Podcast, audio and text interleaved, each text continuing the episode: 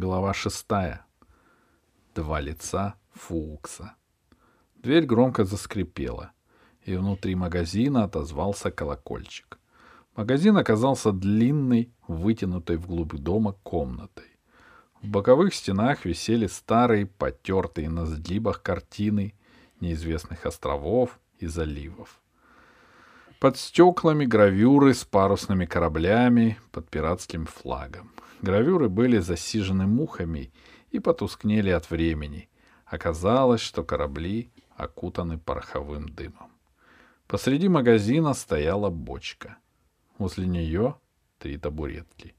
А дальний конец зала был перегорожен прилавком, на котором выстроились в ряд стаканы, чашки, несколько старинных бутылок и грудой валялись растрепанные книги.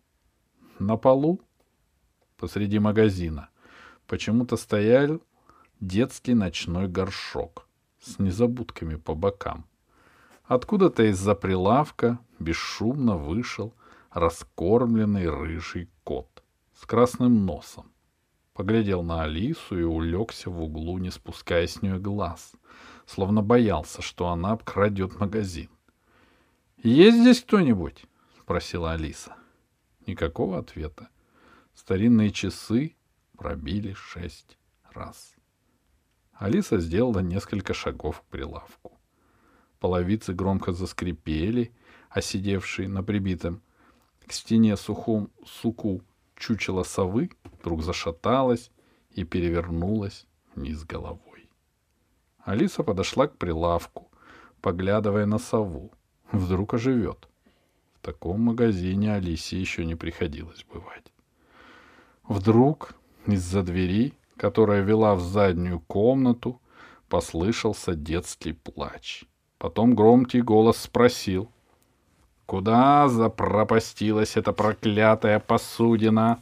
Тут же из двери выскочил в магазин маленький лысый человек в черных очках с очень длинным и массивным носом, который тянул его к низу, и от того человек бежал, как охотничья собака, почуявшая добычу.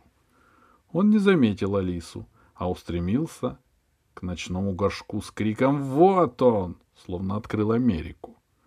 За ним в магазин вбежал мальчик лет пяти по пояс, измазанный вишневым вареньем. В руке, словно шпагу, он нес длинный полосатый леденец. «Папочка!» — промяукал мальчик. Помила снова сорвала занавеску и ее жует. Лысый человек увидел Алису и тихо сказал «Ах!» Он подхватил горшок, тянулся к ребенку, приподнял его за шиворот и громко прошипел «Разве ты не видишь, что у нас покупатель?» С этими словами он исчез, лишь из-за двери слышался топот и писк. Рыжий кот вздохнул, спрыгнул на прилавок и устроился среди бутылок.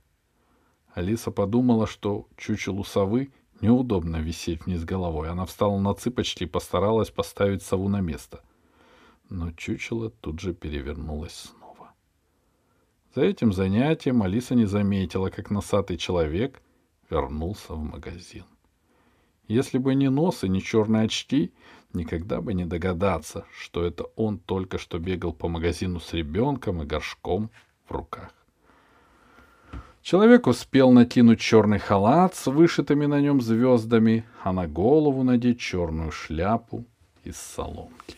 — К вашим услугам, мадмуазель, — произнес он натужным голосом. — Что вы желаете приобрести, продать или променять? — Здравствуйте, — сказала Алиса, стараясь не улыбаться. — Вы директор этого магазина «Фукс»? — Бальтазар Фукс, магистр черной, белой и зеленой магии к вашим услугам. Поклонился ей человек, но тут нос перевесил, и Алисе пришлось подхватить Фукса, чтобы он не стукнулся носом о бочку. — Спасибо, вы очень любезны, — сказал Фукс серьезно. — Вам привет от трубочиста, — сказала Алиса. — Вы с ним знакомы? — Недавно познакомились. Тогда при случае передавайте ему привет.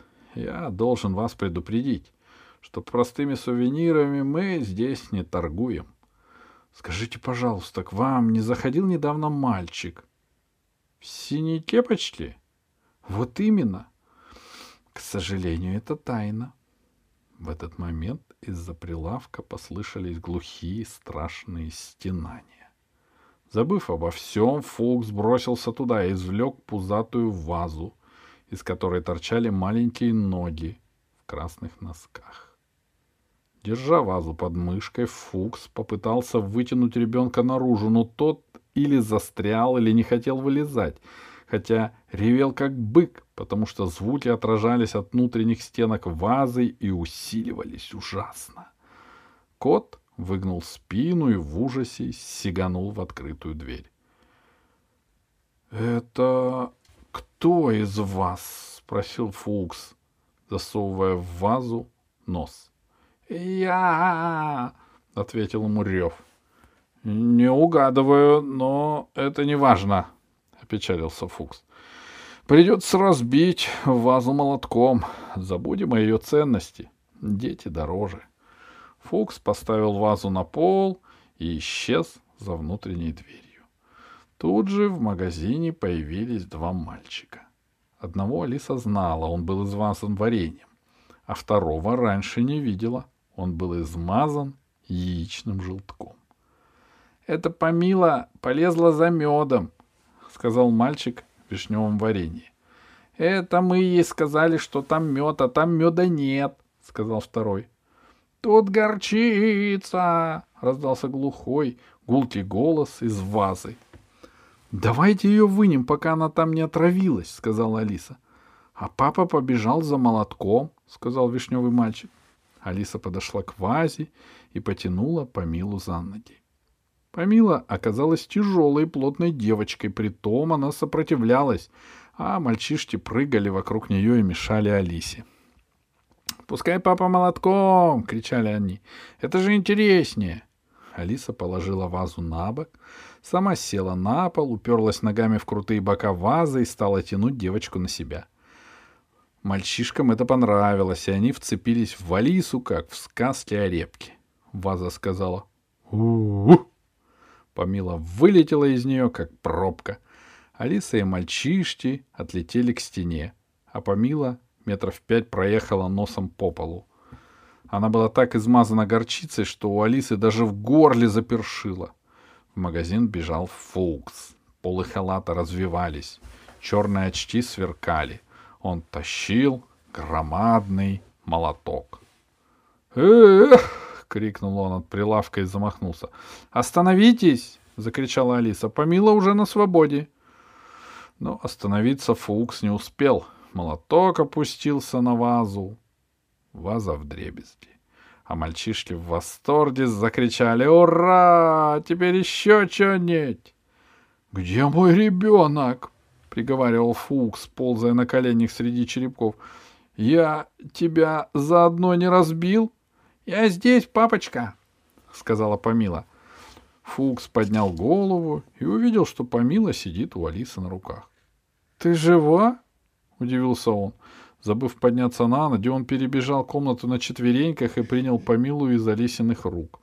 Но тут запах горчицы пронзал все его тело, и он принялся так отчаянно кашлять и чихать, что Помила вырвалась у него из рук и вместе с братьями умчалась из магазина.